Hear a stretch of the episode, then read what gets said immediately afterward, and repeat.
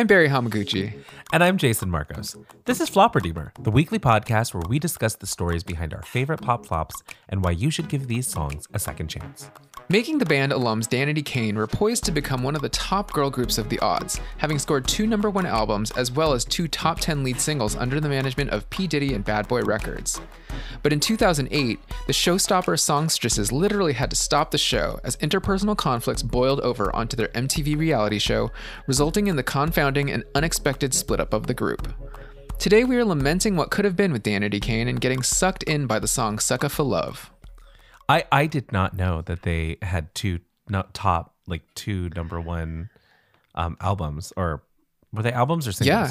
Two number one Bo- albums, both right? of their both of their albums debuted at number one on They have a Billboard the, uh, record. Billboard 200, and then yeah, the the first girl group or something to have two consecutive Mm-hmm. albums debut at number one. I had always thought that their most successful single was "Damaged." Hmm. I thought that was the one that everyone knew, but "Showstop" uh, "Showstopper" was actually their Huh. best performing single. Because I think I only know damaged, really. Um Mhm. yeah, so I mean, I don't know how Showstopper did that well. It wasn't a great song, and, and I feel like people don't know that song, Hmm. but it was number eight. Maybe it has, I feel like a lot of that stuff is seasonal too, where depending on the time of year that stuff comes out, you can kind of game the system to know Yeah. that like nothing else is coming out at the same time. So by default, like your de- your your single debuting in a particular week will fare well. like it came out in January. Yeah, who knows? um. Anyway, but also, I mean, they had a they had a they had a television show to help That's true. push push this. But I mean, I don't remember that song being played on radio, and I feel like radio is a big deal. I just knew it from you guys. Anyway, Good morning. good morning. Um, I couldn't sleep last night, Jason. Is it because you're rapidly aging? No, it's because I my blood was boiling oh. because I was up in the evening rewatching Making the Band. Oh. in preparation for this episode. I was rewatching Making the Band, and I knew in my head that I thought that what happened to Danity Kane was really fucked up, and that P Diddy was like kind of an asshole and a big baby hmm for what he did. But yeah, like nothing prepared me for actually reliving it and going like, oh yeah, this is what happened, and this man is like a mogul. Hmm he's he's he's a powerful powerful man and he is being a big irrational baby on national television and making these hugely consequential decisions purely off of like off the cuff emotional garbage Mm. How many seasons were there? of making the band in total or Uh, well, yeah. Oh, because I guess there was the It- other group that came out of it too, right? Yeah. So Yeah. I mean, um, making the band originally aired on ABC, and that's where we got the group O Town from. Oh, with um the Hawaiian dude. He did not stay on though. I know. He quit. Like he he was cast in the group and almost immediately was like, actually, this is not something I want to do. I Ikaika. remember. Yes, because he was the son of. So, like in Hawaii, growing up, there was like a weekly. It was like a local talent show, like a singing competition, and they would Mm-hmm. Okay. shoot it at the mall. And one of the hosts was this like handsome man. You know how like there's always like a middle-aged man who's like been in stuff and like as a kid you don't know who they're from, but like he was al- he was very handsome. Okay. His son was I- Ikaika's dad. And so Oh, when okay. when he and I, I could be completely messing this up but so there was also like this local paper it's like the la weekly but um it was like a honolulu weekly or some or mid mid midweek oh god what was it called i think it was called midweek and it would come out on wednesdays and everyone got it and so you would it came in your mailbox and it had a profile because anytime someone i'm sure as you remember like from american idol or anything like that anytime someone from Hawaii does anything on the national stage, like all of Hawaii like bands together and that's like their person. So he Mhm. got that feature. And I remember because I think it was in high school, like O Town and being like, ooh, you know, ooh, this is gonna, you know, I don't know, hot. And then they didn't what was it, Liquid Dreams or whatever the stupid song was. Yeah. I mean, I think it, it was funny because in the end, Ikaika left he decided not to even start with the group and then they almost immediately they almost immediately replaced him with someone that I don't think was even in the competition, Mm. which was seemed seemed like a a weird call. Um Ikaika Kahoano, Yeah. Oh, because his dad was Kimo Kahoano. Oh. noted noted Hawaiian personality. Yes. Noted Hawaiian Okay. personality. So, making the band series one, which produced O Town, that was on ABC. After series one, they moved the show over to MTV, and P Diddy took over as like the driving force behind it, the executive producer or whatnot, right? Mm-hmm. And series two of making the band, I believe, had two seasons, and that yielded the rap supergroup Da Band. It had like a female vocalist. There was a female rapper named Babs. I want to say there was a male rapper named Ness. I didn't research any of this in advance of this, so this is all off the top of my head. They cover it for two. They cover them for two seasons. One is the casting process of making the band. The second season was actually developing the band's first album, and they had moderate success. At the end of it, Diddy just lacks faith in them. Doesn't think that they have the work ethic or the talent. He ends up disbanding the band after the, that second season of the show. When the show essentially gets, when the series two essentially gets canceled, he disbands the band. Mm-hmm. He opts to keep two of them on Bad Boy Records, Babs and Ness, but then we never hear from them ever again. It- and it becomes a pattern with Diddy. And I think that this is something that I want to explore as it pertains to Danity Kane or indeed anyone who has ever been with Bad Boy Records. Because is- last week we talked we talked about Janelle Monae last week. Mm-hmm. And looking at it, Janelle Monae is like the exception to the rule. Yeah, I thought that was interesting because I didn't th- I didn't think about it in terms of that, and I, you know I was talking to Adam, you know, in, pre- as we were preparing for this episode, just like based on your com like what you've talked to me about Danity Kane and the other the other artists that came out of making the band, what a difference it was for him as a mogul for P Diddy as a mogul to be like I want to sign you and give you exposure, and then kind of just walk away to a large extent like because like he wasn't a major figure in a lot of her career in the in the same way like making the day-to-day decisions Oh, for Janelle Monae. for Janelle Monae yeah Yes, yes. as he was with everyone else and you're like I mean I I'm glad thankfully but also Yeah. just like why like it's I, like like to your point about capricious sort of decision making it seems it's kind of striking honestly. And I think that that's something that you start to witness when you're watching the Making the Band series with P. Diddy in it is at least for the purposes of the show, he appears to have his hand in everything. Mm-hmm. And he has an opinion on everything. And he thinks everything sucks. And he thinks everything is wrong. And he wants everything to change. And he thinks that you suck and you suck and you're terrible and you're not working hard enough. And yeah, to go back to Janelle Monae, like I realized like Janelle Monae actually has one of the longest standing relationships with Bad Boy Records.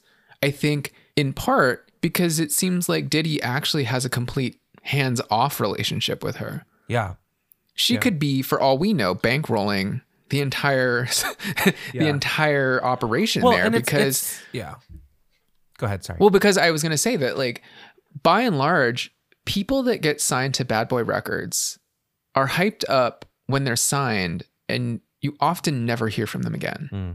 So for example, in making the band three, which gives us Danity Kane ultimately, almost the entire time, they're promoting these tracks by a young woman named Cheri Dennis. okay So they're doing all these choreo they're doing all these choreography tests for the contestants. They're doing uh, vocal recording tests for the t- uh, for the contestants, and a lot of it is songs by a woman named Cheri Dennis. mm-hmm. And she's kind of hyped up in the series as like, oh, up and coming Bad Boys record star Cheri Dennis. Cheri Dennis. Here's her song "I Love You." Here's her song "Ooh La La." You know, like, and this is in I want to say this is like 2005, 2006. We don't hear "Boo" from Cheri Dennis until t- 2008. huh Her her album finally gets released in 2008. Almost all the songs that were featured on Making the Band are gone, except for "I Love You." And it just seemed like one of those weird, bad timing, wasted opportunities. Why did you spend so much time hyping her when you signed her and then and then didn't end up releasing anything? Yeah. Didn't end up releasing anything until 2008. And it was only a digital release in 2008. It's so weird that you say that because it's like you know you're talking about Janelle Monae and and and Bad Boy. I couldn't find anything about where they officially split but at at some point she's partnering with L.A. Reid and Epic.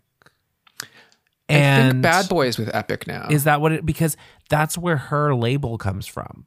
So they Wondaland. partnered Wondaland, and well, it was it, it was actually Wondaland was her two partners, and then she joined, and it became the three of them. But they have their own label, and and that deal was brokered with like L.A. Reid. So Okay. so I don't know to what extent they still because yeah, it's like who's with Bad Boy anymore? Like what, what Yeah. I, you don't hear about them. So I and she never talks about him. Like she talked about him at the very beginning, but I think other than that, like you don't hear anything. So Yeah, it- I don't even know weird. Mm-hmm. if they're still affiliated, but I think that Bad Boy, because Bad Boy was originally with Warner Brothers, and then after the after the Danity Kane era, there was a brief period where Bad Boy was with Interscope, and then I think that Bad Boy moved over to Epic, which would put Bad Boy under L.A. Reid basically. But I don't know. Yeah, I don't know if um, Janelle Monae is still technically affiliated with Bad Boy do you or remember? if like it's somehow structurally still under bad boy or bad boy is somehow compensated for Hmm. the relationship i don't know um, but yeah she definitely never talks about it do you remember when Diddy?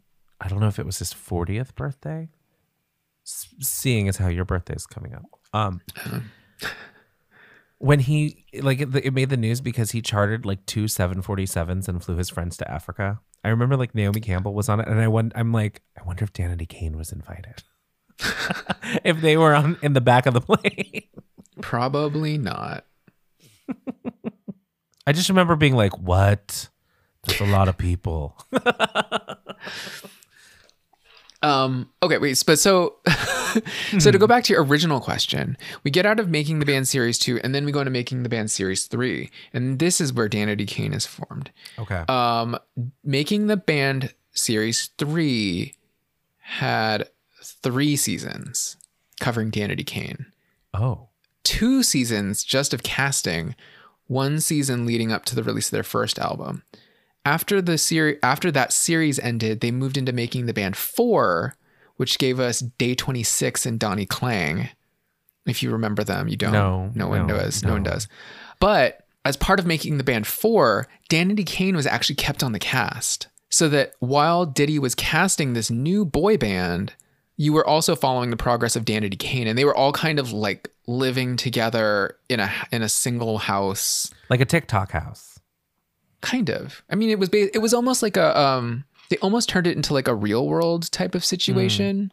And that's where it gets kind of mixed up because a lot of it becomes a lot of it becomes less about the music less about the process of putting together a musical act and putting together an album or a tour or any of that. And it becomes a lot more about the interpersonal relationships between the members of Danity Kane or the members of Danity Kane and Day 26 or whatever you know? It, it becomes more about the relationships than the music which in retrospect I think is great for television but bad for a music career.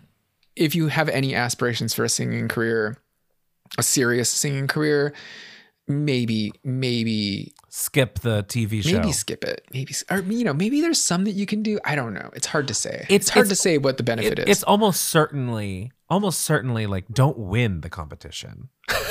right? Because like, I mean, you look at American Idol, I think it more often than not, like the winners don't do anything.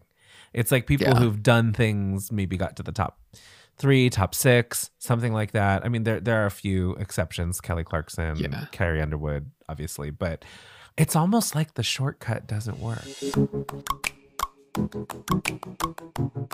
jason's giving me the slice across the neck hand gesture meaning wrap it up stop talking shut your clam hole pie hole clam hole Pie, hole. What is a clam hole? oh my god! You just reminded me. Like maybe a clam hole is. You know how clams swim? I find that terrifying.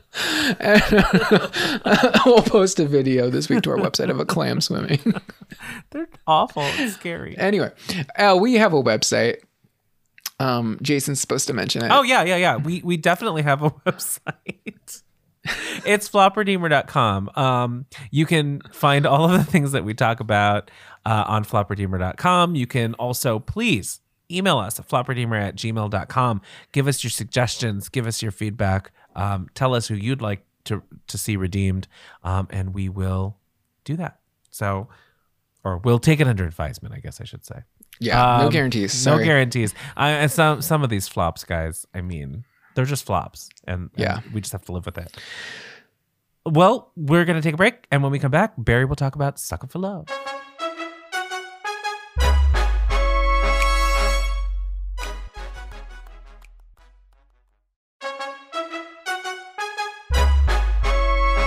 We are back. It's it's it's time to be back.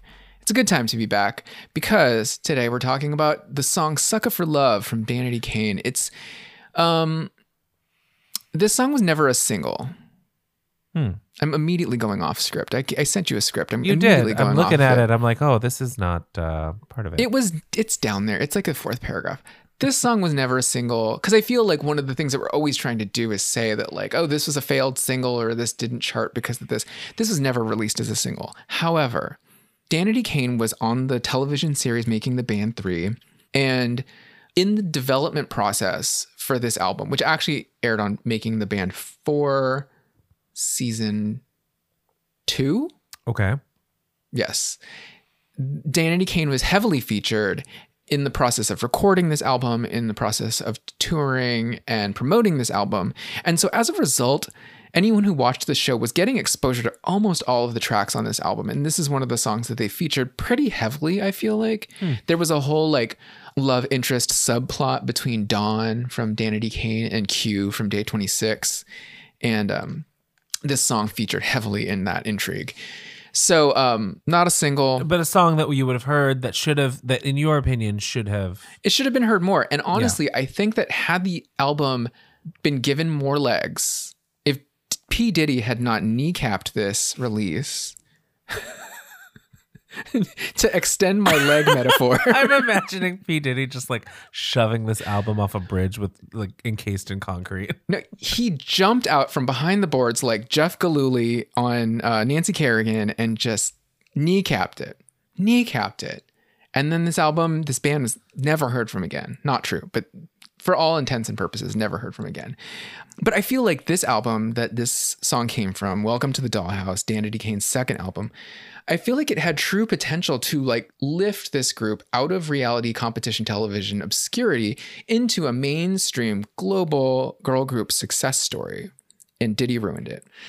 So, Sucker for Love is what I'm going to call a sultry, soothing synth pop dance anthem.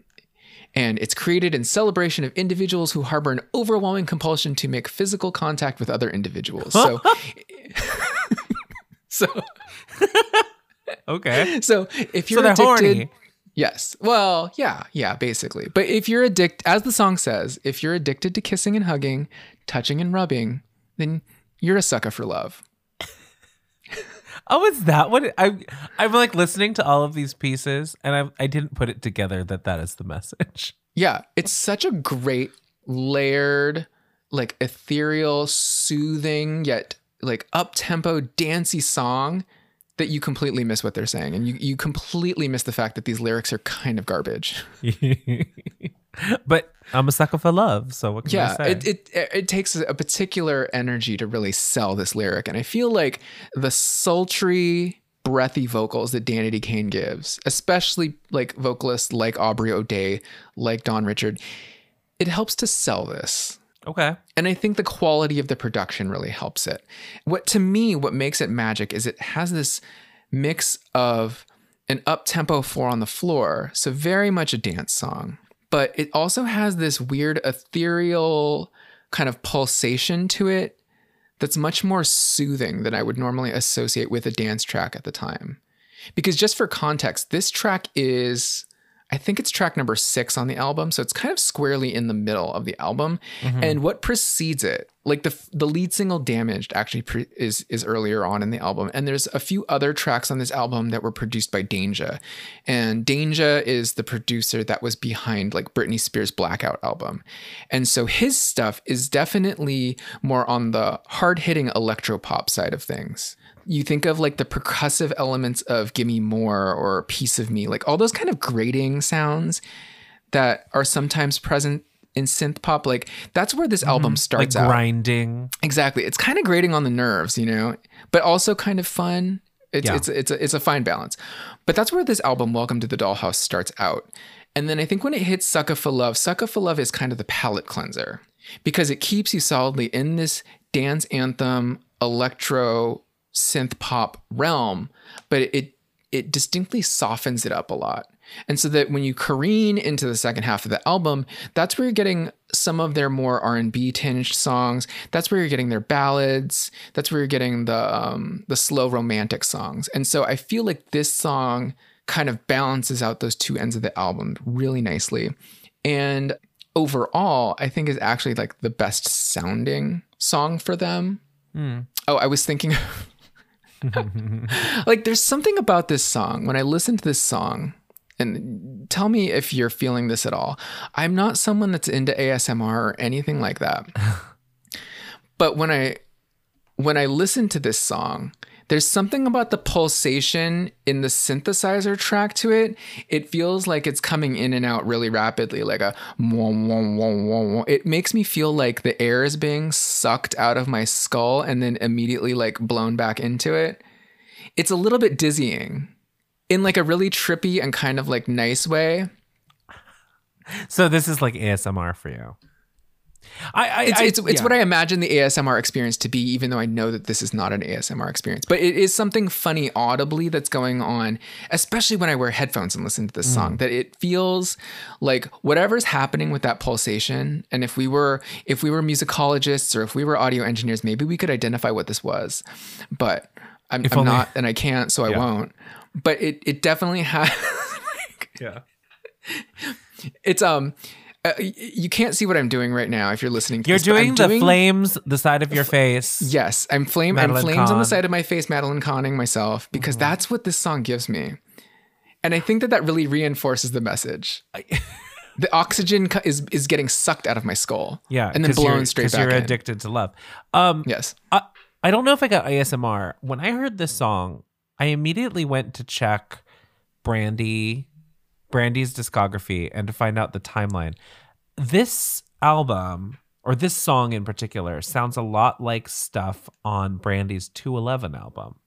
It's okay. that sort of like the, the production is very similar, the the sort of very syncopated, very fast, almost spoken sung verses and then sort of an ethereal sort of floating uh, what do you call the chorus? Mhm. Um, lots of looped and overlaid vocals. I was surprised to find out because I was like, oh, maybe they're around the same time. No, no, no, no, no, no. This Danny this is like human era. yeah, which wi- and so then I was like, okay, well, let me check Human. Doesn't sound like anything on Human. So it, it not at least not that I could find. There was maybe one song, But it does have elements that you would typically think Brandy would do this yeah, song. yeah, because it does have it does have the breathiness, the sultriness, the electro undertones, and then like the way the lines they don't let each other finish. That that's Mhm. something that Brandy does. Like she cuts in the next line before she's done with the previous. So Yeah. it's you know there's there's a lot of that similar production. But which actually, if you think about it, makes much more sense for a group since it's actually a, a bunch of different people singing Yeah. that are overlapping rather than one person overlapping with themselves. which which which I just I just find interesting because this album came out in 2008. The album, the Brandy album that I think this this sounds the most like or that it would feel comfortable on is 211 which comes out 3 years later. It's interesting that you said that because now that you said that, I do I do think of a lot of this "Sucka for Love" song being sonically very close to something Brandy should have been Yeah. doing at the time. Yeah.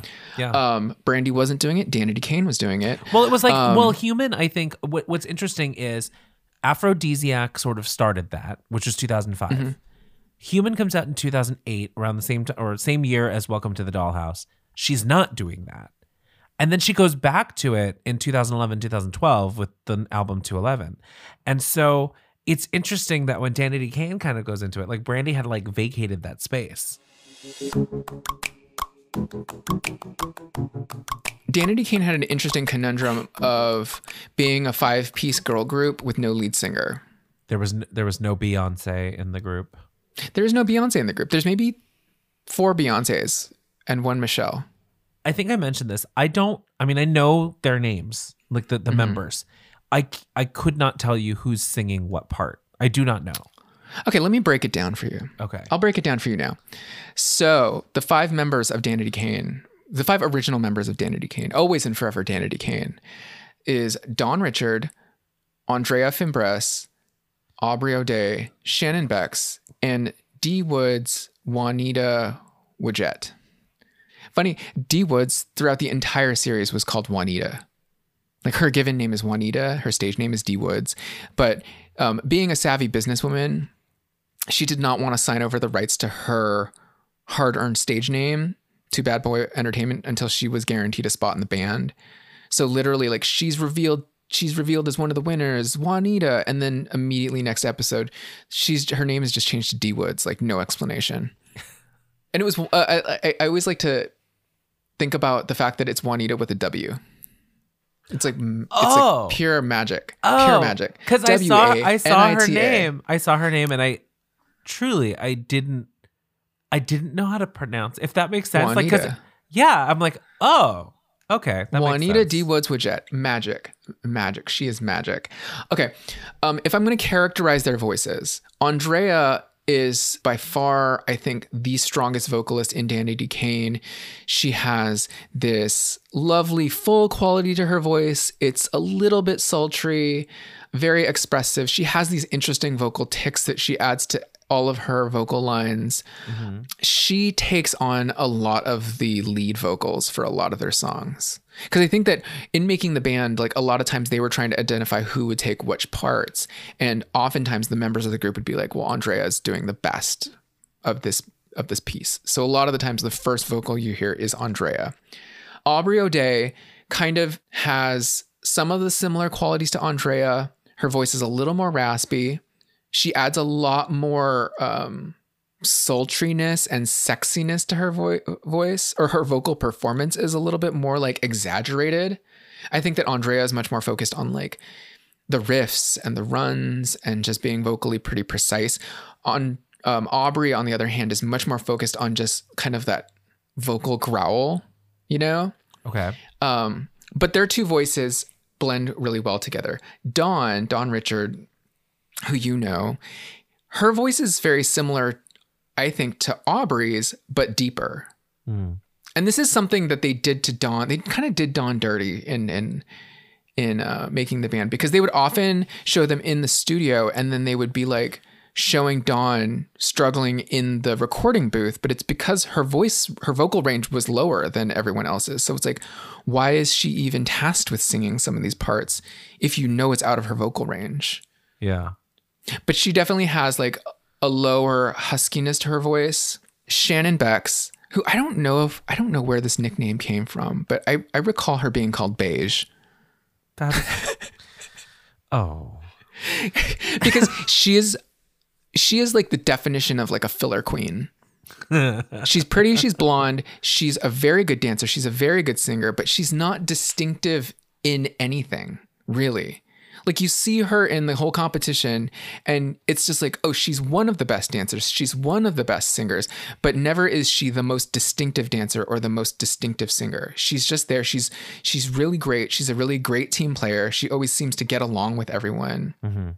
Um, but her voice, it just kind of blends. Like you very rarely hear her in the mix, I don't think. If, if you do, she's purely like in the background vocal. And then you have D Woods, who has like the most, how do I put this? Her voice is like the most creamy. You know, when you have someone with like a creamy voice, Yeah. I guess it's almost like a nasal, but it's more, it's somewhere between your nose and your throat. I don't know. Like Ciara. Ciara has kind of a creamy voice. Ah. Hmm. to me, it's hers is the voice that does not blend at all. But it has anyone it, in the group. cuts, but it has a purpose in a group, right? Because you need sometimes you need to like if you hear the way that her voice is deployed in some of these songs, okay. I would say that her vocals are misplaced in a lot of Danity Kane Mm. songs. It's it's strange because they essentially they created this group that I think had a good range from top to bottom.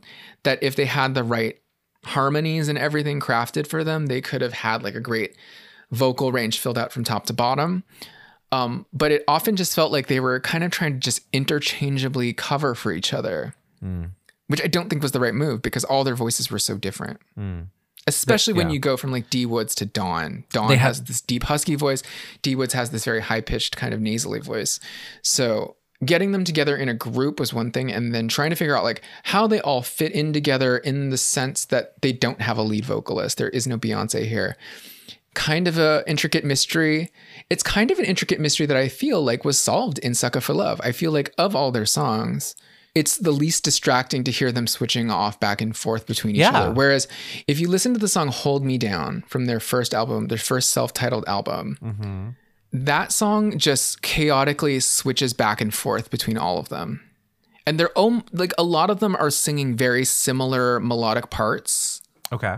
and it highlights how different their voices are. Like their voices aren't layered in in any way. So you're hearing them each kind of one by one sing and you're like, "Oh, they're all so different." Hmm. Yeah. I can hear it. it's it's very strange and it's something that they and it's and i think it was a conundrum that was created by assembling this particular group of girls together It sounds like a J Lo song. Hold me down. yeah Like there's that that when you talk about the nasally, the pinched sort of vocal, like where it's always sounding like it's kind of straining. Mhm. Like you know that's where they're supposed to be, but like it. That's what I associate with J Lo. Like I, I always think that like she's singing too high for her voice, even though that's where her voice is. It's just the quality of it. You well know? part of it the Yeah. part of it the part the part of a voice that's like in her nostril Yeah, yeah, yeah, is, yeah, is up there Yeah. Let's get loud. i don't know how to i don't know where to interject this but did you know brian michael cox went to high school with beyonce No. Brian Michael Cox was a senior in high school. Beyonce was a freshman. Brian Michael Cox was dabbling in music production. He actually produced a lot of De- Destiny's Child's original demos while they were still in high school.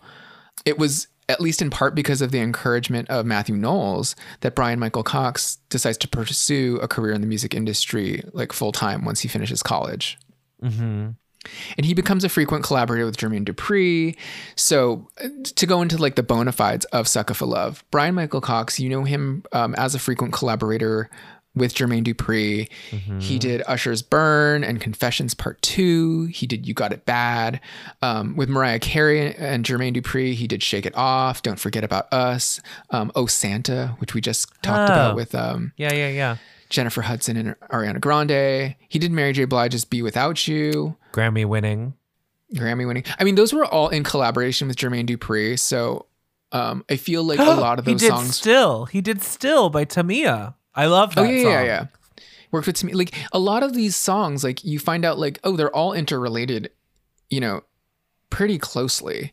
Um, the one song credit that I, the, the one song credit that I found that he did without Jermaine Dupri that I knew that I thought was still a big song was Nivea. Don't mess with my man. Huh. I love that song. Um, I you know what's funny is it doesn't look like he's done anything for Beyonce since. Um, I think he did. He had like a co-writing or a co-production credit on Destiny Fulfilled, and I think that might have been it for him. The Clutch, again, we know from uh, Keri Hilson. The I was thinking about this era of Danity Kane, this era in music around 2008. Another song that the Clutch did, um, I think the Clutch did it with Danja though. It was the song "Like a Boy" with Ciara. Oh. and that was from Ciara's album The Evolution. It was one of Ciara's like last hit albums. Um, but that song to me has like a close relationship with what I think Danity Kane was trying to do here. Um, the Clutch also did uh, Radar for Britney Spears. They did The Way I Are with Timbaland. Um, they also had various production credits with the Pussycat Dolls for the album Doll Domination. None of the singles, but that was all happening right around this time of 2008 when Danity Kane is moving into the studio, going into their second album, trying to figure out like, okay, what do we do next? What, how do we keep this train moving? That was me trying to talk about the song. Did I talk about the song? Yeah, I mean I think you know Okay. I I actually like this song. I, I mean, actually, in the sense that like I don't I don't know anything about Danity Kane, really. Yeah. Right. for a band that has taken up no zero percent of your brain for the past 12 years. yeah, I was like, oh, this song is good, and it's funny because you you mentioned it being sort of a bridge into you know, sort of the back half of the album. I, I I agree with you. I think I tend to like more of the back half of this album. I particularly like the next track. Secret. It's like Interlude. a yeah. It's an interlude. I was like, because you know, a lot of times I, I'll, I'll I'll put these songs on that when we're doing research. I'll put these songs on like, um, while I'm working or something. And so if something is sort of seamless, like if an album is seamless and it sort of flows, I I, I really enjoy that because I, it kind of washes over me while I'm while I'm working. And I thought again to make some of the points that you were making about um, "Sucker for Love," I I feel like this is a good deployment of their voices. Like the arrangements are good. Um, I didn't think you'd like it because it is more of a it's not really a ballad. I mean, I guess it is an interlude, but it's it's very dreamy. It's ethereal. Um, it's not something that I would have associated with them, right? Mhm. Like, I just didn't think they had it in them to like Yeah. to blend in this way. And I do like some of the albums as you get further down. So, uh, yeah, I, I think this was a good surprise for me. Yeah, I, I think that overall, this album had such good bones to it. I think it was really well Yeah. thought out. I think that that was actually something that was like highlighted in the season of making the band that covered this period in their career together was how much they cared about how good this album was going to be and how much they cared about what this album was going to sound like, what it was going to do, who it was going to be for, and how much they fought for that. Yeah, I, know- I think I didn't realize that that was part of their story. If that makes sense. Yeah.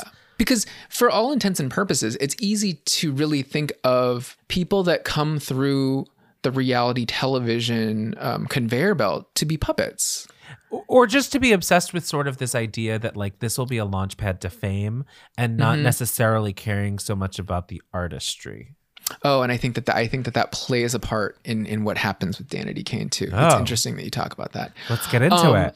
So yeah, so uh, fully I think that this song is redeemed. Fully I think that you should listen to the song, but let's talk a little bit about the group Danity Kane. So uh, like I said, Danity Kane was formed in making the band 3, which aired on MTV um, I think between 2005 and 2009.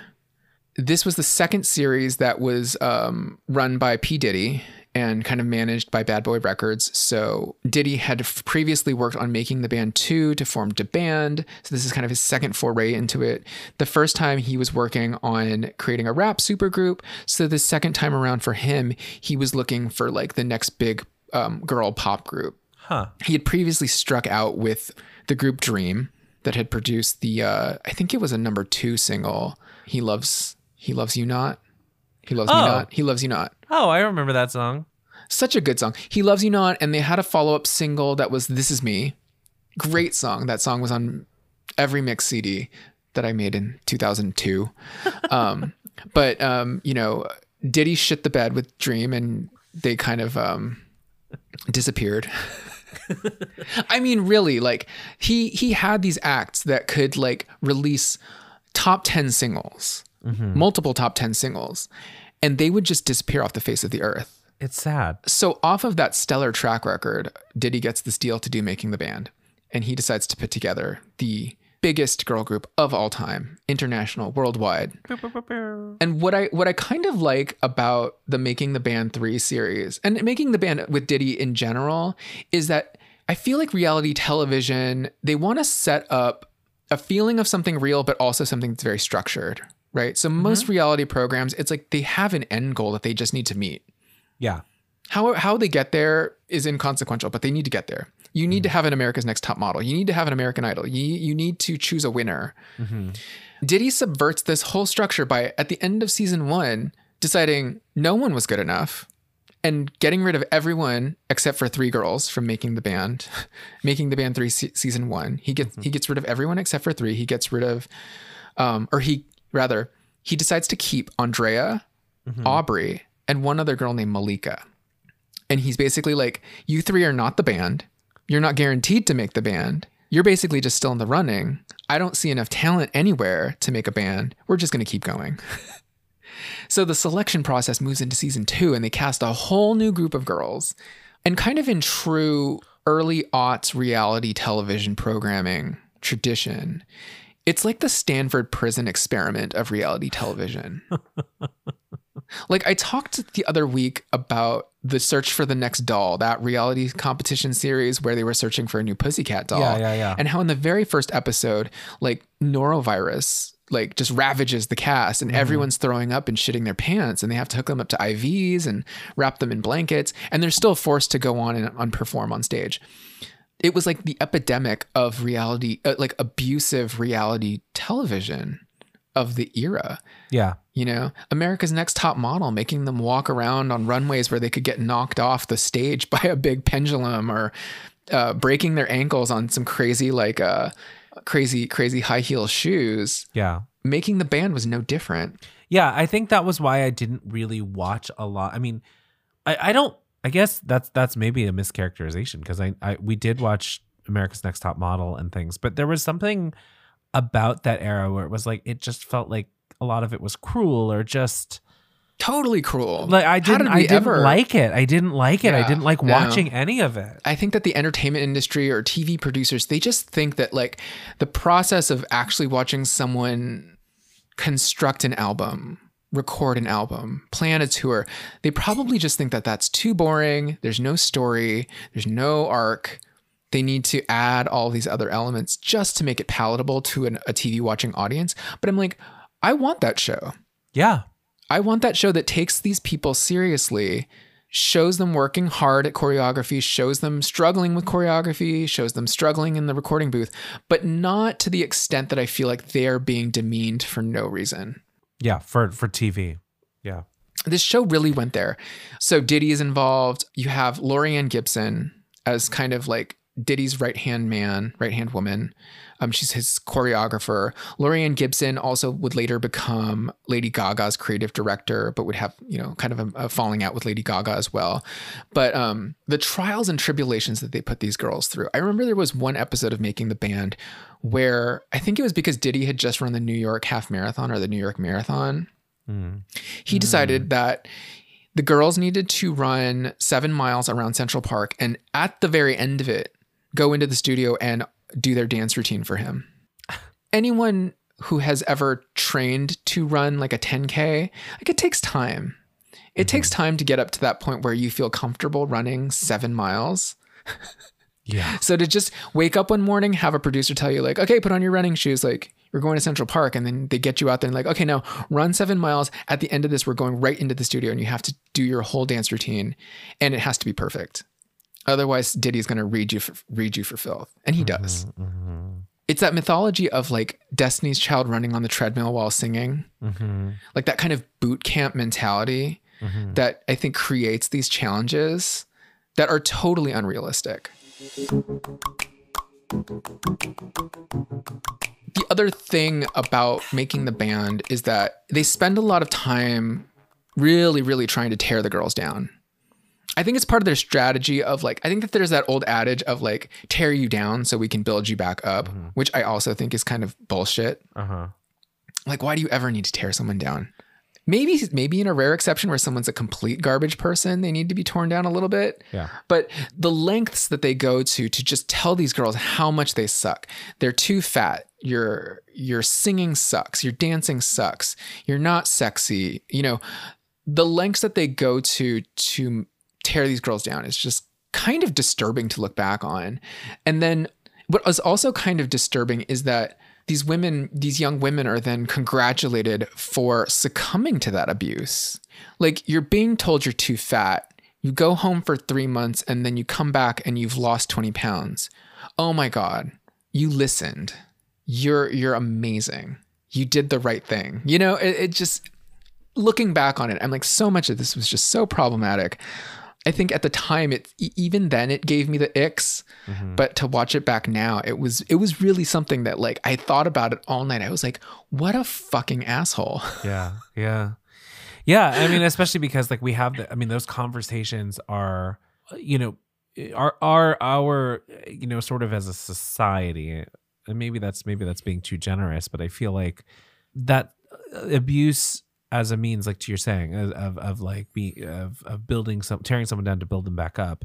That's no longer acceptable. We see it, you know, in holding sort of like a lot of like executives and just different Yeah. people, moguls, to this standard where it's like no you're just being abusive and it's, it's Yeah. you know It's an excuse, I Yeah. think. yeah Even if, even if that even if that is their intention, it's like it's very I think it's very lazy to think that that's the best way to kind of help shape someone's character or their Yeah. behavior Mhm. is to tear them down. Mhm. that that to me it, it really is like lazy because it's a very slash and burn kind of mindset of like well if i tear you down and you fall apart it's okay because you're disposable rather than i'm going to treat you with care and i'm going to treat you as a living breathing human being that has thoughts and feelings and i'm going to and i'm, I'm going to treat you with as much care as i would want to be treated with myself you know Well, well, and I think there's there's something possibly too also with us as you know in popular culture, our understanding of celebrities or artists as people, fully formed people who did not make a bargain to sacrifice everything for success. Our understanding of people, like you know, we we look at framing Britney Spears, we look at just the way artists have have used social media to uh, develop relationships and, and be sort of fully more fully fleshed out humans who struggle and you know are more relatable. At the time how much of it is just like oh yeah these people want to be famous so they deserve whatever they get right? Like yeah. it's that sort of like well they're celebrities so we don't really Yeah. you kind of want to see that maybe the, the assumption was like you want to see them suffer because at the end they're going to get more than we'll ever have. Yeah. Like the benefits outweigh the cost.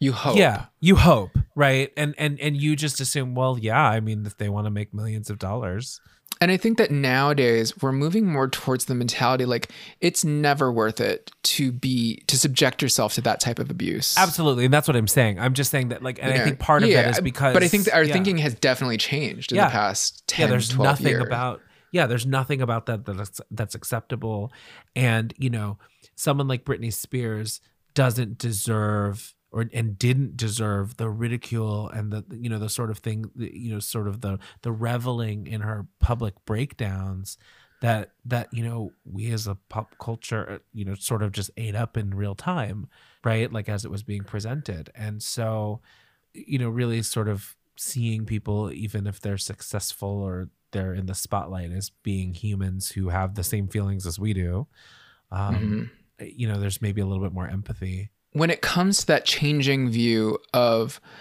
the role that reality television plays, the types of things that reality television wants to depict for audiences, you know, when we talk about the failure of Danity Kane, the failure of this album. Well, th- this album was mm, okay. This album wasn't a failure. It just it was cut short. Its life was its lifespan was cut short because the band broke up. And one of the things that I was thinking about is the role that this show making the band played in the public perception of Danity Kane, how that becomes part and parcel with their identity, how it becomes inescapable for them in a particular way, whether it's the perception of reality television stars as just being in it to try and be famous or they're just tryhards or you know in this case what i came away with even as a fan of the band is that in the process of trying to create great television, in the process of trying to create conflict, create these sensational, like must see moments for the show, I think that they were undercutting the image of the band itself, mm-hmm. right? So yeah. you know when they're when they have the choreographer basically telling andrea like you know you're not sexy. You're not a good dancer. You're the worst dancer here. Do you even want to be here? Even if that's placed in the show as a redemption arc for her to you know eventually learn the choreography eventually be good dancer. I think that for any of the audience it puts it in your head like yeah andrea andrea sucks. Why is she a part of this band? Mhm. why is she, you know, and they did they did that to all of them as part of a narrative arc on the show, where it's like Dawn can't, Dawn doesn't have the range. She can't sing this part. Her voice is cracking. She can't go that high. Or Shannon is boring. Shannon, people call Shannon beige, you know, or Aubrey is too sexy. Or Aubrey's makeover is ugly. She thinks this looks so sexy, but she's actually trashy. Like in a show that's trying to promote the careers of these young women, the lengths that they go to to demean them. Like to your point, like everything that you suspected Yeah. about this type of show was true that you would have watched this show and been like why would i ever want to buy stuff from these women? It seems like it's a huge mess. Mm-hmm. She can't sing. She can't dance. She's boring. She's she's slutty you know?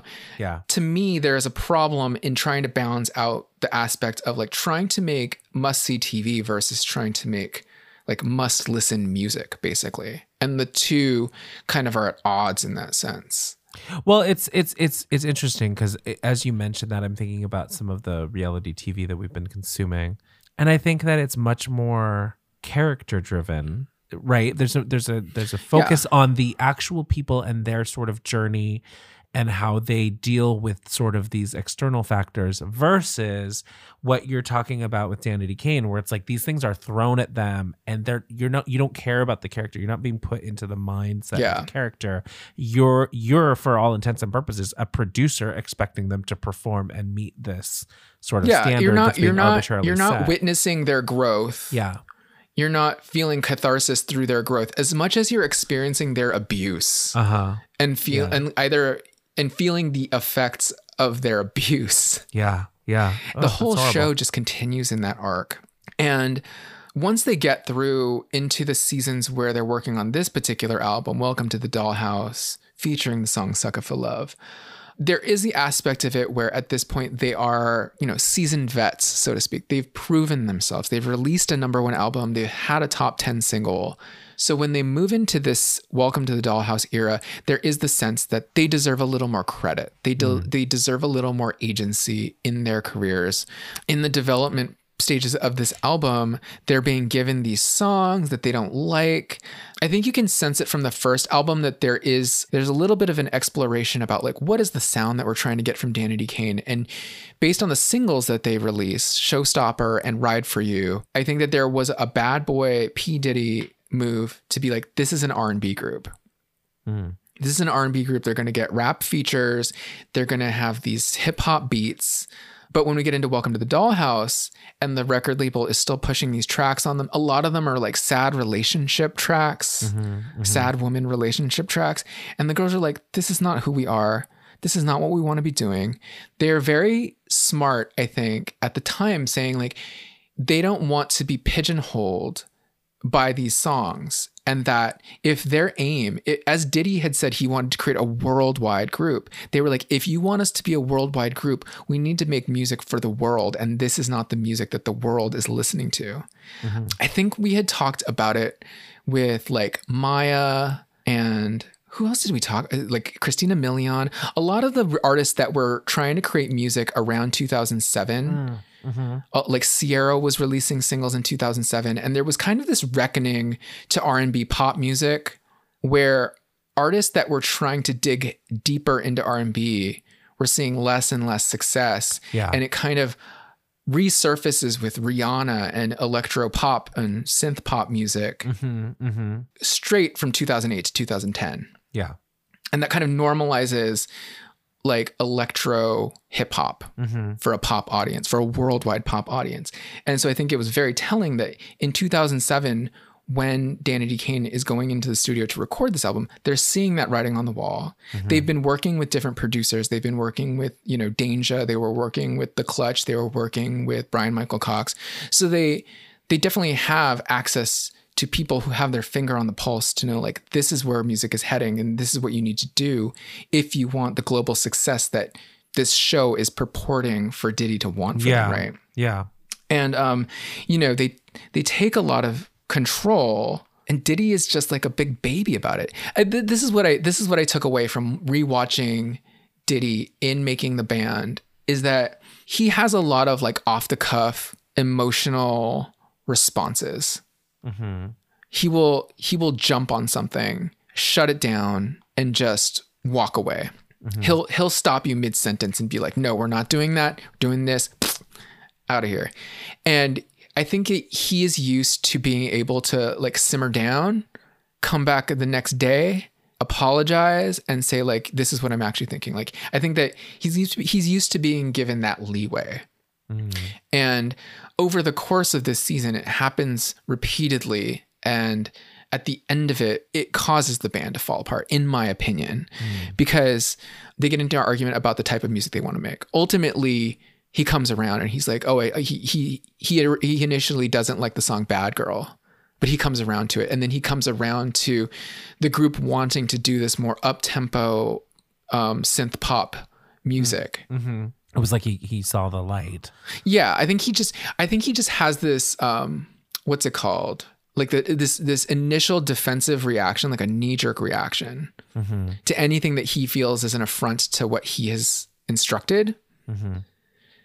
And it just takes him a second to step back, calm down, and actually digest what happened, you know? Mm-hmm.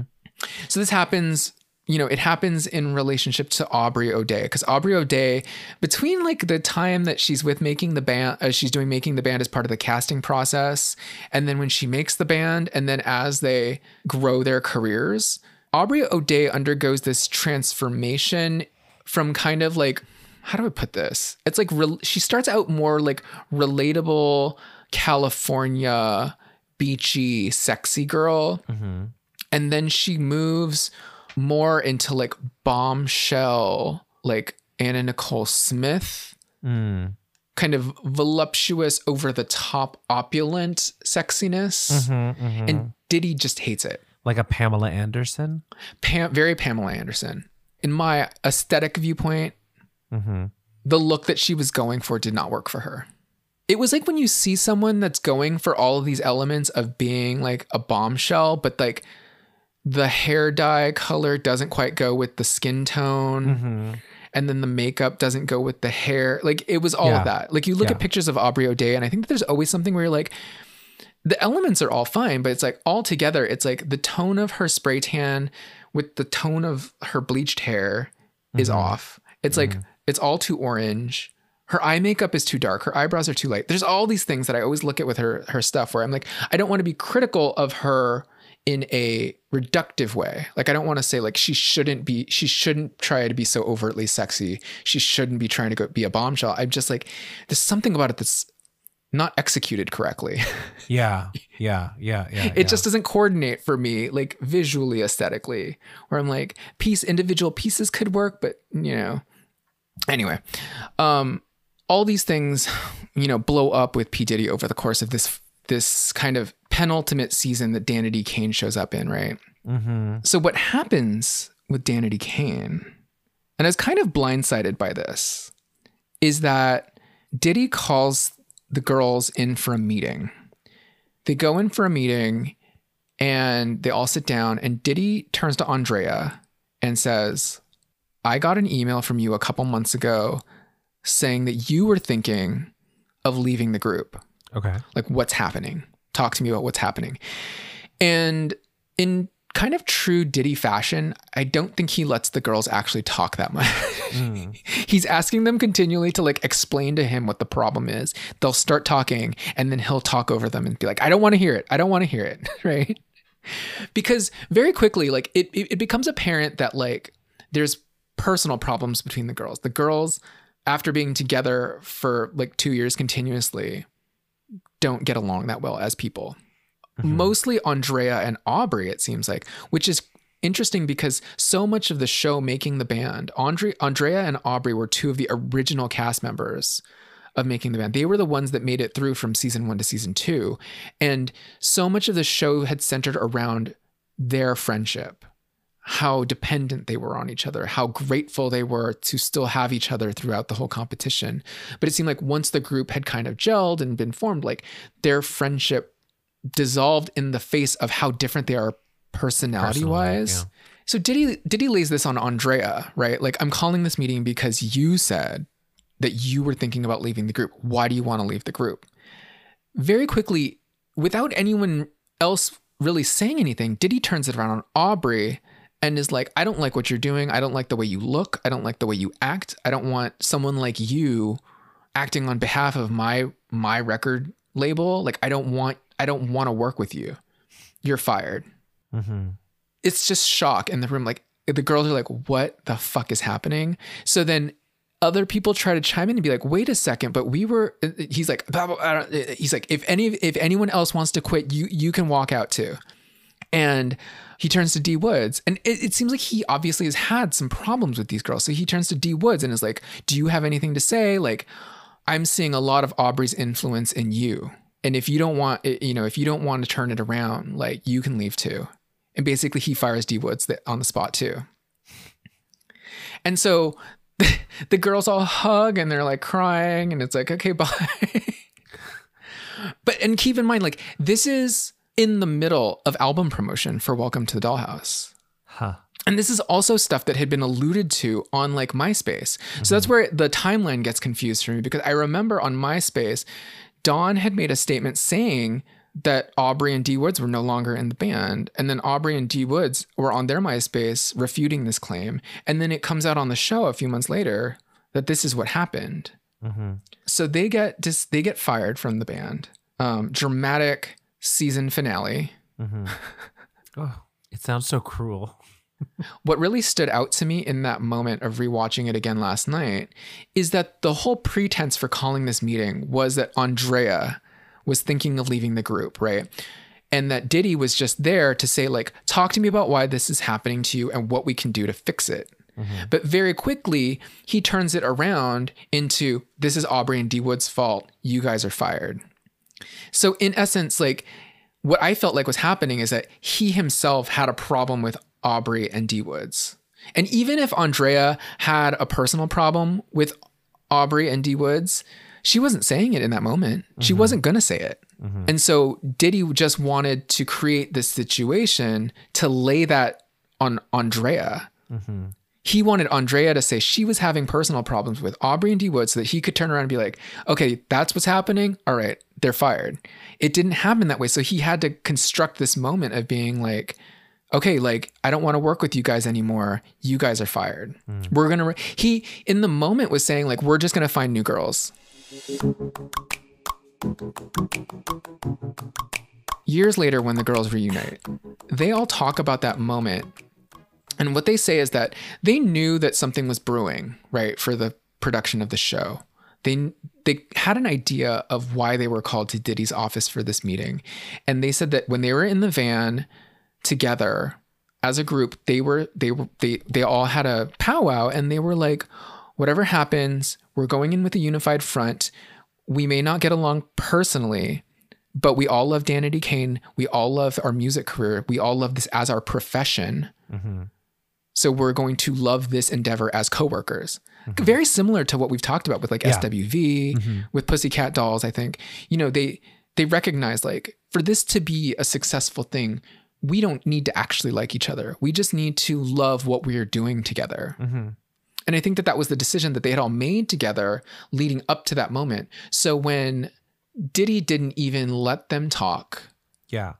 Didn't even let them address the supposed purpose of this meeting, which was to address the conflicts between them, mm. and just turned it on its head and and you know, basically turned it into the bloodbath that made great television.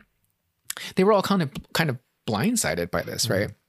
This all happens in the middle of promotion for Welcome to the Dollhouse. After this Welcome to the Dollhouse, that whole album is dead in the water. The three remaining members of Danity Kane, Dawn, Andrea, and Shannon, they have like these contractual appearances they need to continue making. Mm-hmm. Right to promote Danity Kane, um, mostly like hosting gigs. So they're showing up at clubs just to like stand on a stage and yeah. hype up the audience, you know. But they've also signed up for an additional season of making the band. so we're at this point we're in making the band for season 4. So we're in the day 26 era, which is the boy band that mm-hmm. Diddy has has formed. But at this point, they're doing this whole making the band kind of universe show. So all of them are involved. So Danity Kane is around, Day 26 is around, Donnie Klang is around, all these people. And they're just interacting in a very real world type of um, environment. When they come back to do season four, Dawn and Andrea are the only people that show up. And Shannon, who to that point has not been fired, does not show up. But what's funny is that Diddy is seemingly shocked that Aubrey and D Woods did not show up for production, despite having been fired at the end of season three.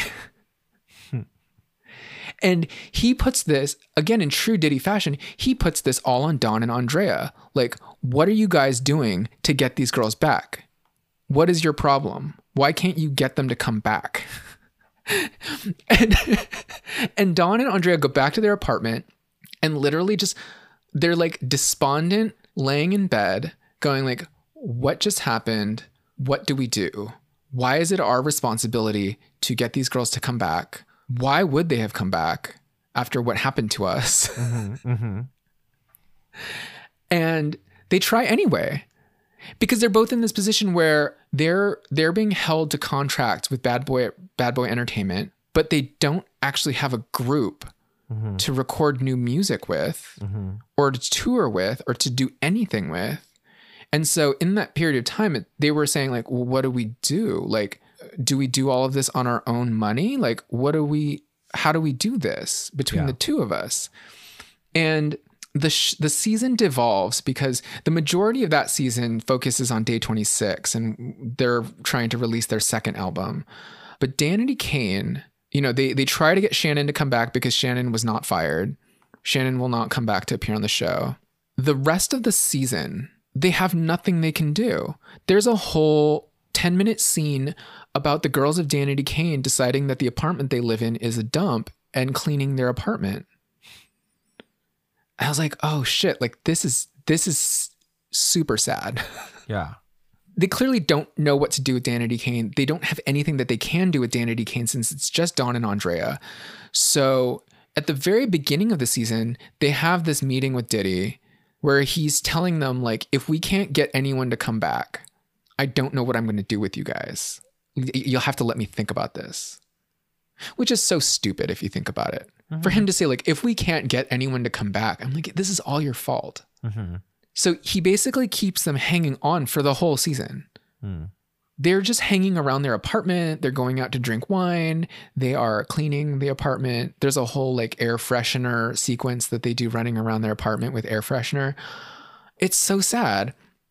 Towards the end of the season, he calls them back to his office and he basically says, Andrea, I don't want to work with you anymore. I'm releasing you from your contract. He's like, I don't believe in you. I don't believe I can work with you. And to me, Andrea has the single best voice, the single best singing voice in Danity Kane. Mm-hmm. And what he says is that, he, again, he puts this all on her. True, this is true gaslighting, true gaslighting. He's like, this all started because you said that you didn't know if you wanted to be part of this group anymore. How can I work with you when I'm going to always be wondering if you want to be part of this group? Mm-hmm. And she says, in response to him, she's like, when I said that, I was having interpersonal problems with people that are no longer in the group. Mm-hmm. Like, there, she's like, there has never been a question in my mind that I want to be a part of a group and I want to be singing and that I have the drive to pursue this professionally. But she's like, but when I ha- when I see other people that don't seem to be taking this as seriously as me or are not as dedicated to the to this as I am, you know, because a little backstory that at the time when the group was having all these problems, um, D Woods and Aubrey were occasionally missing appearances. Mm-hmm. Aubrey had taken a job to do hairspray on Broadway for a bit. Mm-hmm. And then D Woods was doing other side projects as well. So there was there was actually documented on the show they were doing certain concerts where it's all of a sudden like shit like Aubrey's not here. Mm-hmm. And I was like, how could that be possible that you get to the day of the show and you realize that she's like on Broadway performing in hairspray? yeah. Um, you know, but that was that was That one was of the where- things that that was supposedly why Andrea was like, yeah, she just felt like I'm I'm here putting 100% into this group, trying to make this group a worldwide success, and it seems like these other people are looking for their escape hatch in case mm-hmm. this doesn't all work out, right? But nonetheless, Diddy puts it on her like, well, you know, mm-hmm. once 18 months ago, Mm-hmm. I heard a rumor that you wanted to leave the group. Therefore, I don't believe in you anymore. Therefore, I don't trust you anymore. And I don't think I can work with you anymore. I'm releasing you from your contract. He turns to Dawn and he says, Dawn, I, I, I love your vibe. I love your work ethic. I love the music that you make. I want to keep working with you. I want to keep you signed on in whatever capacity. He's basically like, he's like, I want to keep working with you. And if we ever find four new members for Danity Kane, you'll be in Danity Kane again. Dawn Richard got a lot of flack for for what happened because a lot of people felt like Dawn was kind of the shady business. That Dawn was actually the one that was always angling towards a solo career, mm-hmm. and that somehow she manipulated the whole situation to get Aubrey out and to get D Woods out, and then to eventually get the whole basically the whole band fired except for her. Mm-hmm. Um, but in the show, like watching it again now, Dawn is like devastated. She's she actually seems to wish that she had been released from her contract. Basically, what she says is like, "What am I supposed to do now?" She's like, "All she's like, the rest of them can do whatever they want now. They can pursue other opportunities." She's like, "I'm under contract. How am I supposed to live here? What am I supposed to be working on while I'm here?" Am I am, am I paying for am I going to pay for all this by myself? Like what what can I do if I'm a member of Danity Kane but Danity Kane doesn't exist anymore, you know? Mm-hmm. So in retrospect watching that I was like very very sorry for her. And it, I think in retrospect she got she got a raw deal, mm-hmm. especially in the public perception of what happened. Mm-hmm. This is all by way of asking the question of like did Diddy ever really care about this group? Mm-hmm. Does Diddy really care about anything other than himself? In looking back on the show, it doesn't seem like he was looking for a way to make this work. Mm-hmm.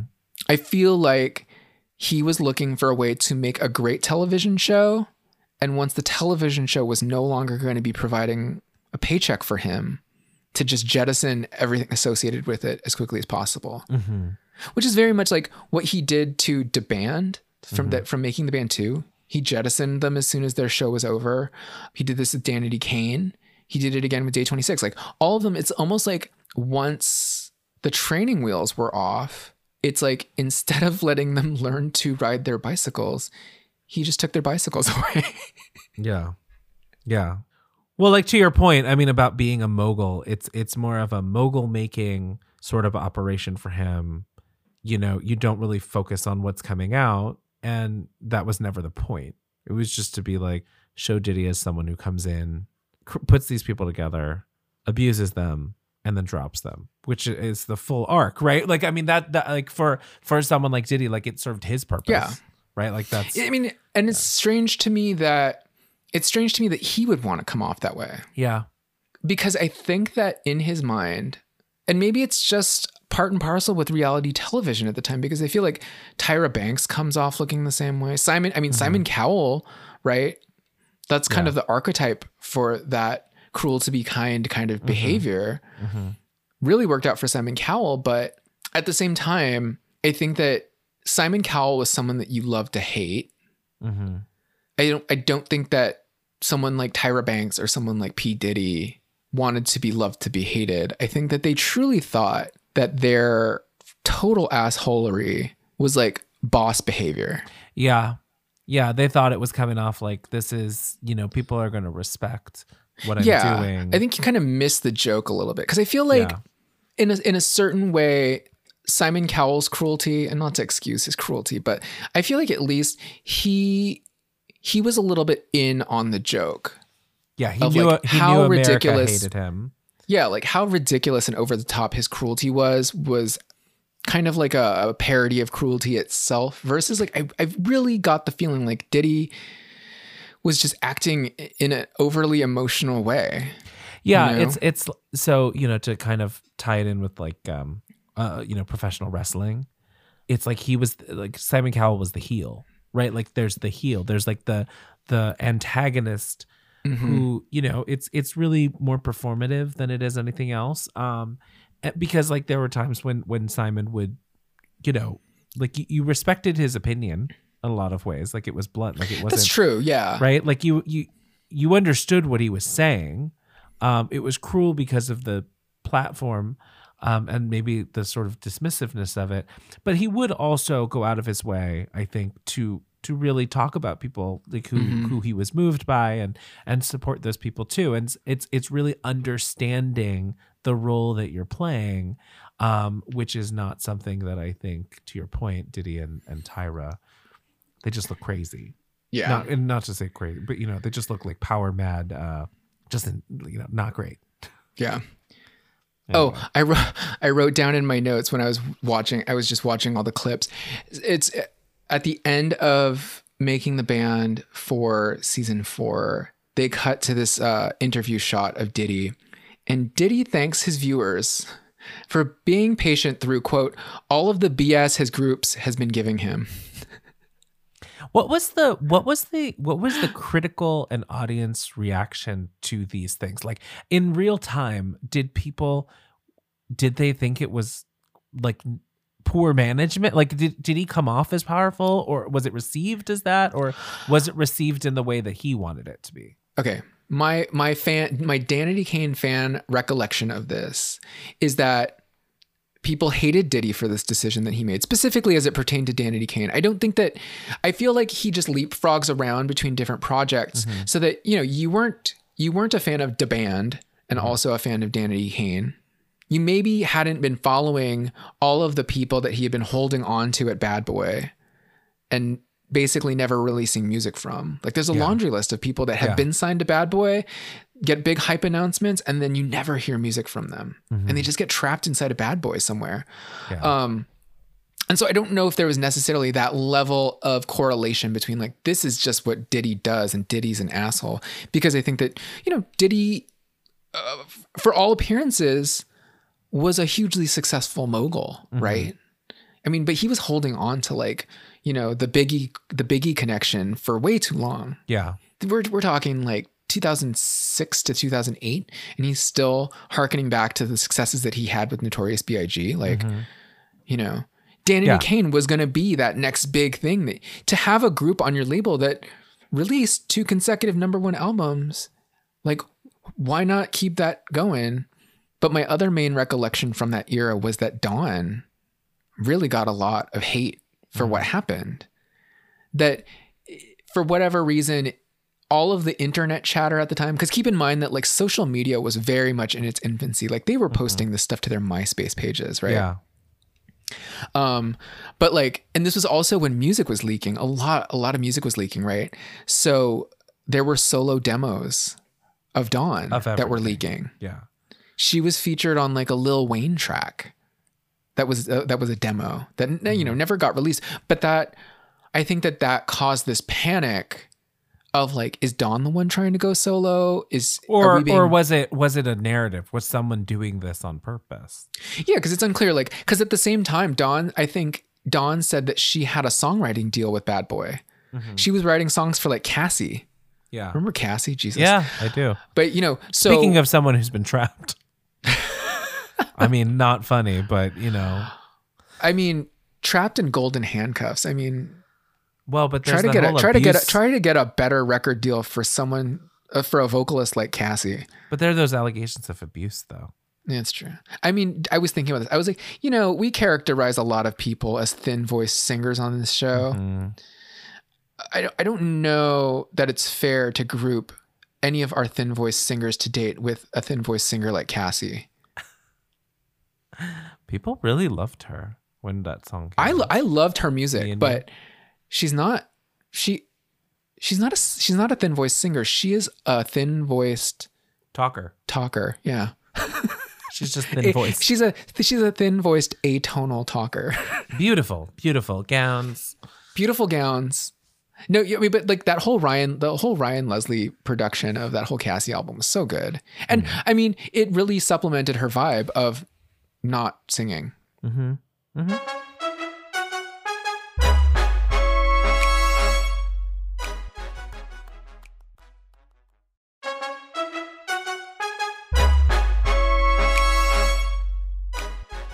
Dawn goes on to join Dirty Money with Diddy, mm-hmm. which was Diddy's kind of electro electro hip hop project that he did. Mm-hmm. He did that "Hello, Good Morning" song. Nope. Nope. Not no go for nope. you. Okay. I don't know any of it. oh no, you probably do know some of the songs. I think that didn't. uh No, I think it was just "Hello, Good Morning." It was a failed pro. It was a failed side project for Diddy. I think. D Woods tried to do some side projects. Aubrey O'Day possibly becomes the most recognizable member of Danity Kane. She does like the Celebrity Apprentice. She notoriously dates Donald Trump Jr. Um, she notoriously, supposedly, does illegal narcotics with Donald Trump Jr. and um, has recently made claims that Donald Trump Jr. she has witnessed have has some kind of um, drug problem, reportedly, allegedly, according to her firsthand witness accounts. An alleged Um, cocaine addiction. Alleged, although Aubrey is But very she's the reason. she she's the reason that they broke. up- Don Trump Jr. and his wife got a divorce, I think so. right? Because of the texts and Instagram. those Yeah. things. Yeah. And I mean, yeah. Uh, but so uh um oh, so in 2014 though, the girls get back together. I remember this being big TMZ news that they were spotted in Hollywood getting brunch. They were papped, snapped by the paps. Um they were, you know, it was the first time everyone except for D Woods. It was Shannon, Aubrey, Andrea, and Dawn Mhm. got together and reportedly they were the- you know they just decided to reconnect um, this is when that story surfaces where they're all talking about how blindsided they were by how they got kind of uh, unceremoniously dissolved from the bad boy roster Mhm. because they had had these con- they were they had been having these conversations about how to move forward as a group of women that hates each other but loves working Yeah. on a project together, right? But they get back together in 2014. They decide they're going to do a Danity Kane reunion. They're not going to work with Diddy. I don't know if there was some kind of legal wrangling that had to be done because a little background though. The name Danity Kane, you might be saying to yourself, what the fuck is Danity Kane? Um, Dawn Richard, big fan of anime, big fan of manga, big fan of comic books. She was developing her own like comic book characters and dreaming up her own manga and anime stuff. And she invented this female superhero named Danity Kane. And so, reportedly, one day in the studio, she has this sketchbook, she has these drawings. Diddy asks her about, like, oh, like, who's this character? And she's like, that's Danity Kane. And Diddy reportedly loved that so much. He's like, that's the name of the band. Hmm. So Danity Kane came straight from Dawn Richard's mind. So I always wonder like how hard was it for them to get control of that identity outside of Bad Boy Entertainment and outside of Diddy if they had to do any negotiations on that. Um but what they do is they reunite in 2014. It's announced that they're going to start making music together again. They go on a promotional tour. They start working with the stereotypes Okay. the stereotypes are someone that they had worked with previously on on particular tracks for Welcome to the Dollhouse. Stereotypes, I think they worked with like um Far East Movement and stuff like that. So it's it's kind of like that same kind of synth pop sound. Mhm. They recorded this whole album. They go on tour. At the end of the tour, Andrea announces that she will no longer be participating. She decides that she wants to focus on her family. She wants to step away from music. You know, Mhm. no harm, no foul. But they have to remove all of her vocals from the album they just recorded. that, that that's a long way to go though to think like you guys recorded an album and then Andrea decides she wants to pursue her, you know, Mhm. To- pursue her family or whatever. yeah. And that she has to be removed from the album. So they basically have to re-record some of the vocals for this upcoming forthcoming album. Um, reportedly in the studio, Aubrey and uh, Aubrey and Dawn get into a fight, resulting in um, Dawn hitting Aubrey and being fired from the group. And this is something that I, I I- don't know the exact physicality of what happened between them, but I think it's it's acknowledged and reported and confirmed by all parties involved that there was it got physical in the studio Mhm. Mhm. and it resulted in Dawn having to leave the group. Mhm. And they decide to finish the album anyway and release it. Okay. And so it's funny, like, you know, we've been talking about the impact of like how your reality television persona affects the public's perception of your music. And even outside of the realm of their reality television show, a lot of those aspects carried over into the release of this reunion album, which was ultimately called DK3. It has a great song called Rhythm of Love, the Mhm. first song on the album. But for me personally, unfortunately, this entire album was tainted by that that breaking story that like they were essentially breaking up again before this could this reunion was reunited. Mm-hmm.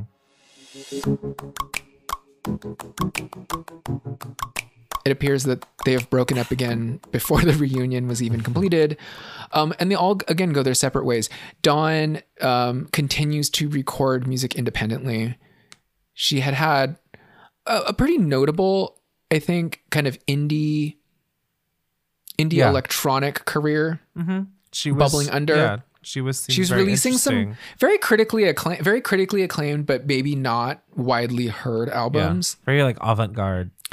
Yes, she's she's cited like Bjork and Imogen Heap as like s- some of her main musical influences, and she recently um she recently signed to Merge Records, which is like an indie rock record label, and she was interviewed about that talking about how she thought it was just going to be a great fit for her because what she was experiencing as a black woman was basically not being recognized for being an electro artist, like an electro indie artist.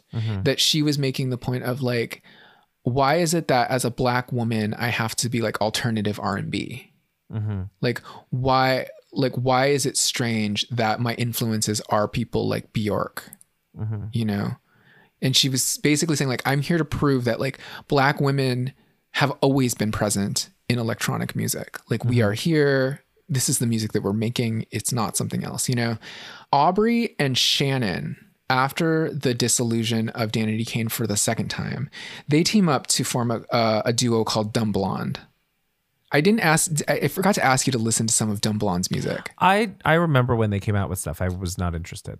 Oh, oh my God. Really? What? No. I mean, No. look, I again until you mentioned that we were going to listen to this, I all I knew was all the shit in the tabloid and like how things were reported.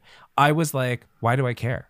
I don't care about any of these people, right? So like, I, I'm going back now and I'm listening. Um, I remember when they made the announcement that they were going to move forward.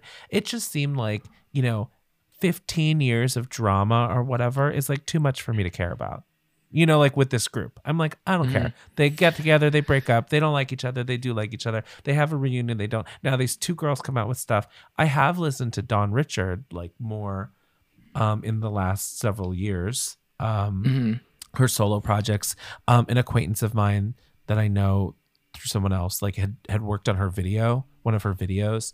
Okay. Um like directed it and um you know, it's just I I mean, so I was I was I remember that being my first introduction to her as being sort of the sort of indie or electro pop sort of Mhm. artist. Um so I hadn't really listened to Dumb Blonde or anything like that. Okay.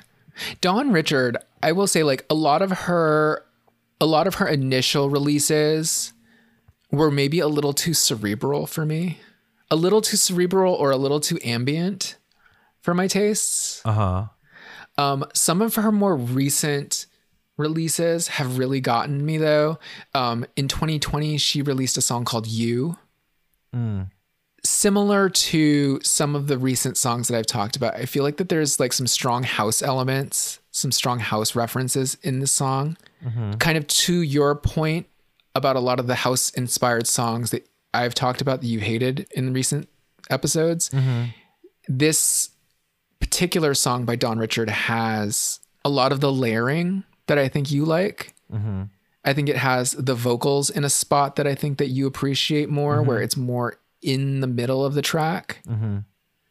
Like what I, I, was think I, I think I know what you're talking about. I know, I know what I was realizing more and more when we talk about different songs and when you think songs sound really bad, Mm-hmm. it's like um Sucka for Love is like this too. It's like you have the bass, you have the bass line and you have the Mm-hmm. drum track, and then you have kind of like the top line instrumental. Mm-hmm. And the vocals are very much sandwiched in the middle and feel like they kind of weave in and out and float between all those things. Mm-hmm. Versus like a lot of the songs that I I've been liking that you absolutely cannot abide by, the vocals are just literally on top of it. Yeah. It's like Yeah. there's a whole, it's like it's like all the instrumentation, a karaoke. layer a layer of saran wrap and then the vocals on top of that. Mm-hmm. Yeah, generally speaking. yeah. So but Dawn, I mean Dawn for all of her for all of her cerebral music that I just cannot grasp. She always has like a very artful way of mixing her vocals together. Mm. But what I will say, Dumb Blonde, I, I I I forgot to ask you to listen to Dumb Blonde. Shannon and Aubrey, uh, they moved on to this project called Dumb Blonde. And they released an album in 2015 called Dumb Blonde that was kind of a throwaway electro pop album. It had some it had some standout songs. The one that I like is Dreamsicle. But by and large, the output was very like standard electro pop fare. It not it it didn't have a lot of hooks to it to really keep me going. But in 2019, they released an album called Bianca. And reportedly, this is Aubrey. Aubrey was coming out of a bad breakup. She got back together with Shannon. They talked a lot about like doing a concept album around a breakup and everything that Aubrey was feeling. And they were they were doing a lot of research about the breakup between um, Bianca and Mick Jagger. Okay. Is that her name? What was her last name? Was her last name Bianca, Bianca, Jagger. yeah. what was her last name? Yeah. I'm like, yeah. Um, And so Aubrey and Shannon got together and they decided to do this concept album called Bianca. And it's this great disco dance album that I really, really like. I, I, I love the whole thing from start to finish. It is eight tracks, it's only 26 minutes. It's just end to end, great music. What's weird is that they named the tracks single words so that the whole album track listing just makes a sentence. Mm-hmm.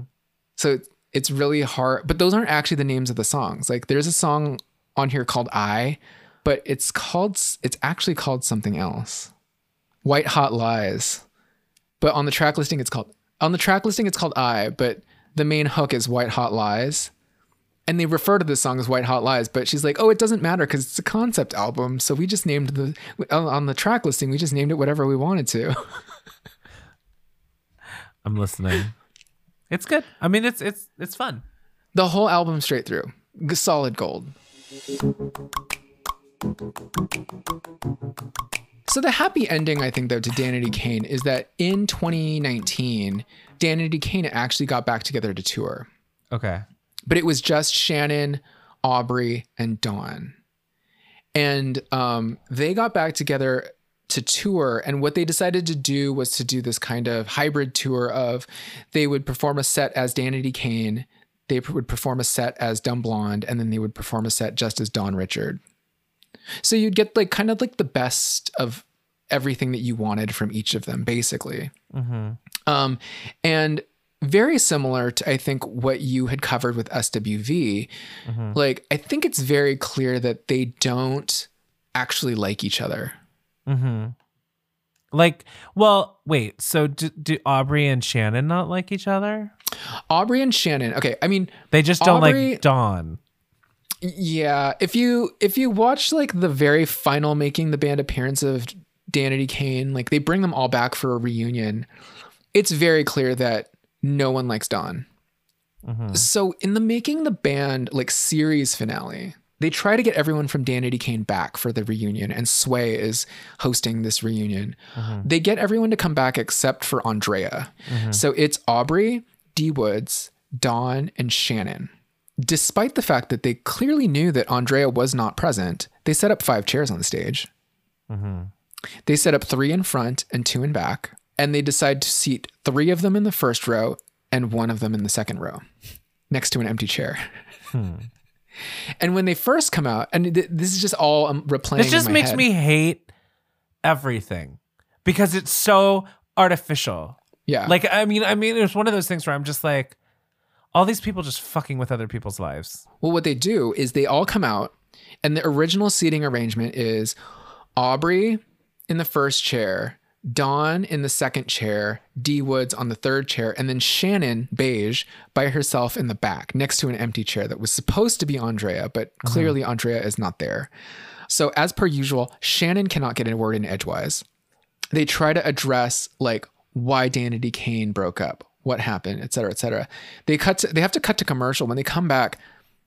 D Woods and Dawn have switched places so that Dawn is no longer in between on Aubrey and D Woods. She's on the end of the sofa now. And Aubrey and D Woods fully are like turned away from her and like almost don't acknowledge her at all for the rest of the show.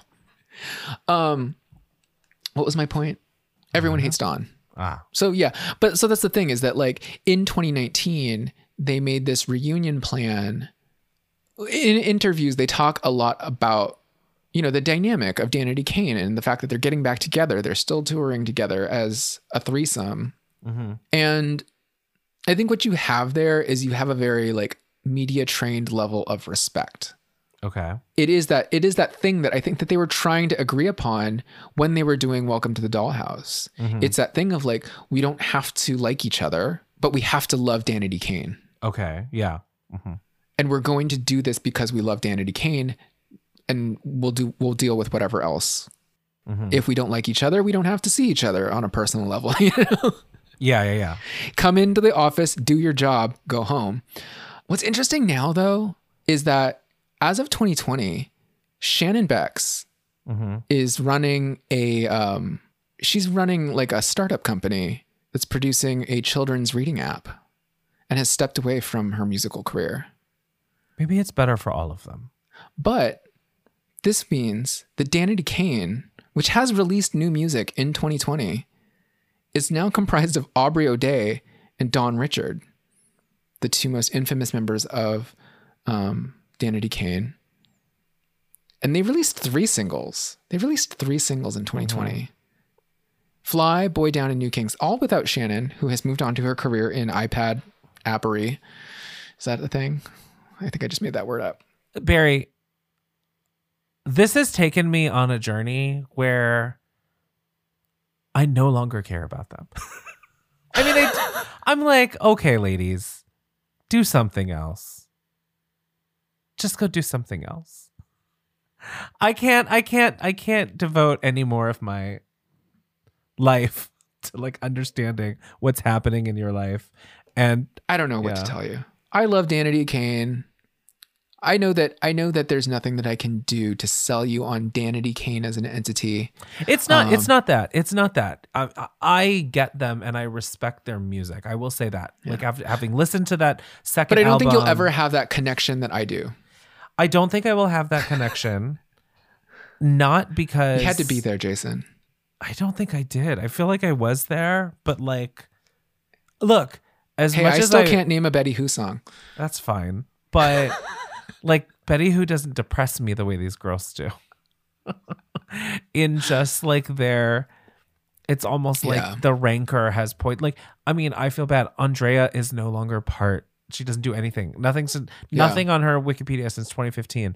And I mean, you talk about someone who's was super talented. It's kind of like the for me the Whitney Houston of it all. I love Whitney Houston. You know this. We love. We, you know, one of the most formative artists in my in my in my life. It's been hard because of the way she died and understanding sort of what happened. It's it's harder for me to go back and listen to some of those songs. Mhm. And truly, I don't really listen to her all that much anymore.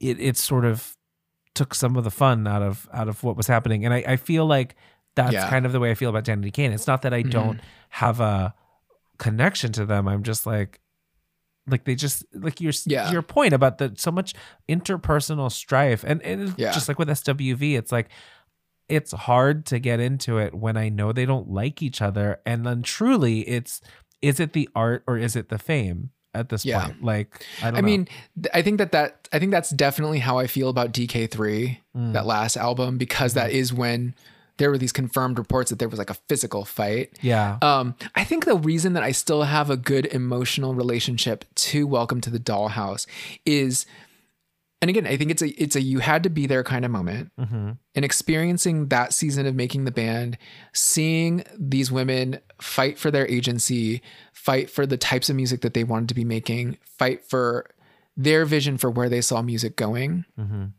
I think that that's what sticks with me about this album, despite what happens shortly thereafter.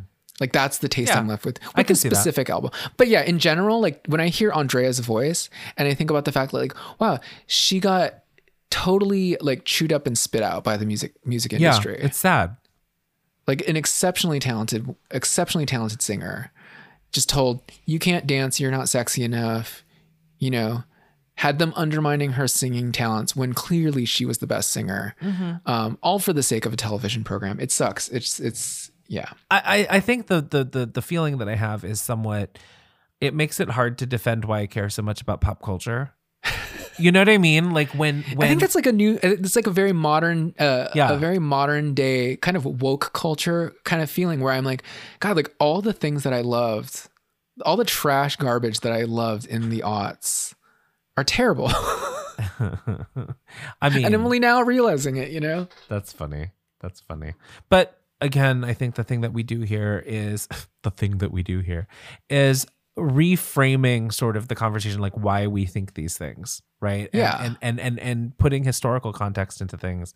Pop culture is the context of history. Like like the historical things that we see. And so you see Yeah. it play out in our everyday lives in pop culture and the way that we the different f- way we look at a Danity Kane and that show making the band is informed by the way we like the the cultural things that are happening and how we view power and we view agency and we view you know sort of representation all of those things they were also true then but we looked at it with a different lens and so i think it is it is interesting to examine and and kind of question our relationship to that Yeah.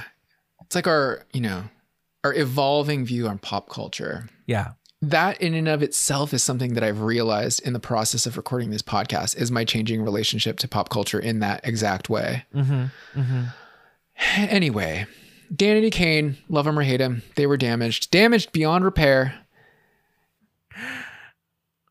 You know what's funny is that in the in that in that Welcome to the Dollhouse era, they released like a final promo single. mm-hmm The name of the song that they released is their final promo single.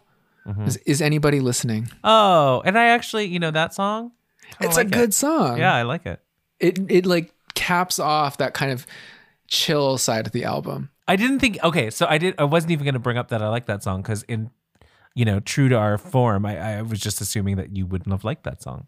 Oh no, I do I do like this song. It goes somewhere. It has a it has it has hills and valleys. It has hidden valleys. like the ranch. mm-hmm. All right. Um anyway, I think we should all be re-examining the emotional trauma suffered by all who have participated in reality competition television singing series. And um yeah. Take us away, Jason. well, we would like to give our special thanks, as always, to Adam Elder for composing our theme music. Songs and videos featured in today's episode will be posted to our website, flopredeemer.com. Please remember to rate, review, and subscribe to us on your podcast platform of choice. Check us out on social at flopredeemer on Instagram and Twitter, and at facebook.com slash flopredeemer. And as always, email us your suggestions, your love, your hate, your whatever. Email us If you know Aundrea. Fimbres, uh tell her to email us. Yeah, yeah, I we'll want to get her uh, I won't get her a record deal, but I'll gladly accept her emails. Yeah. Let us know what you're up to uh, at flopredeemer at gmail.com. Yeah, your Wikipedia ends in 2015. We're curious.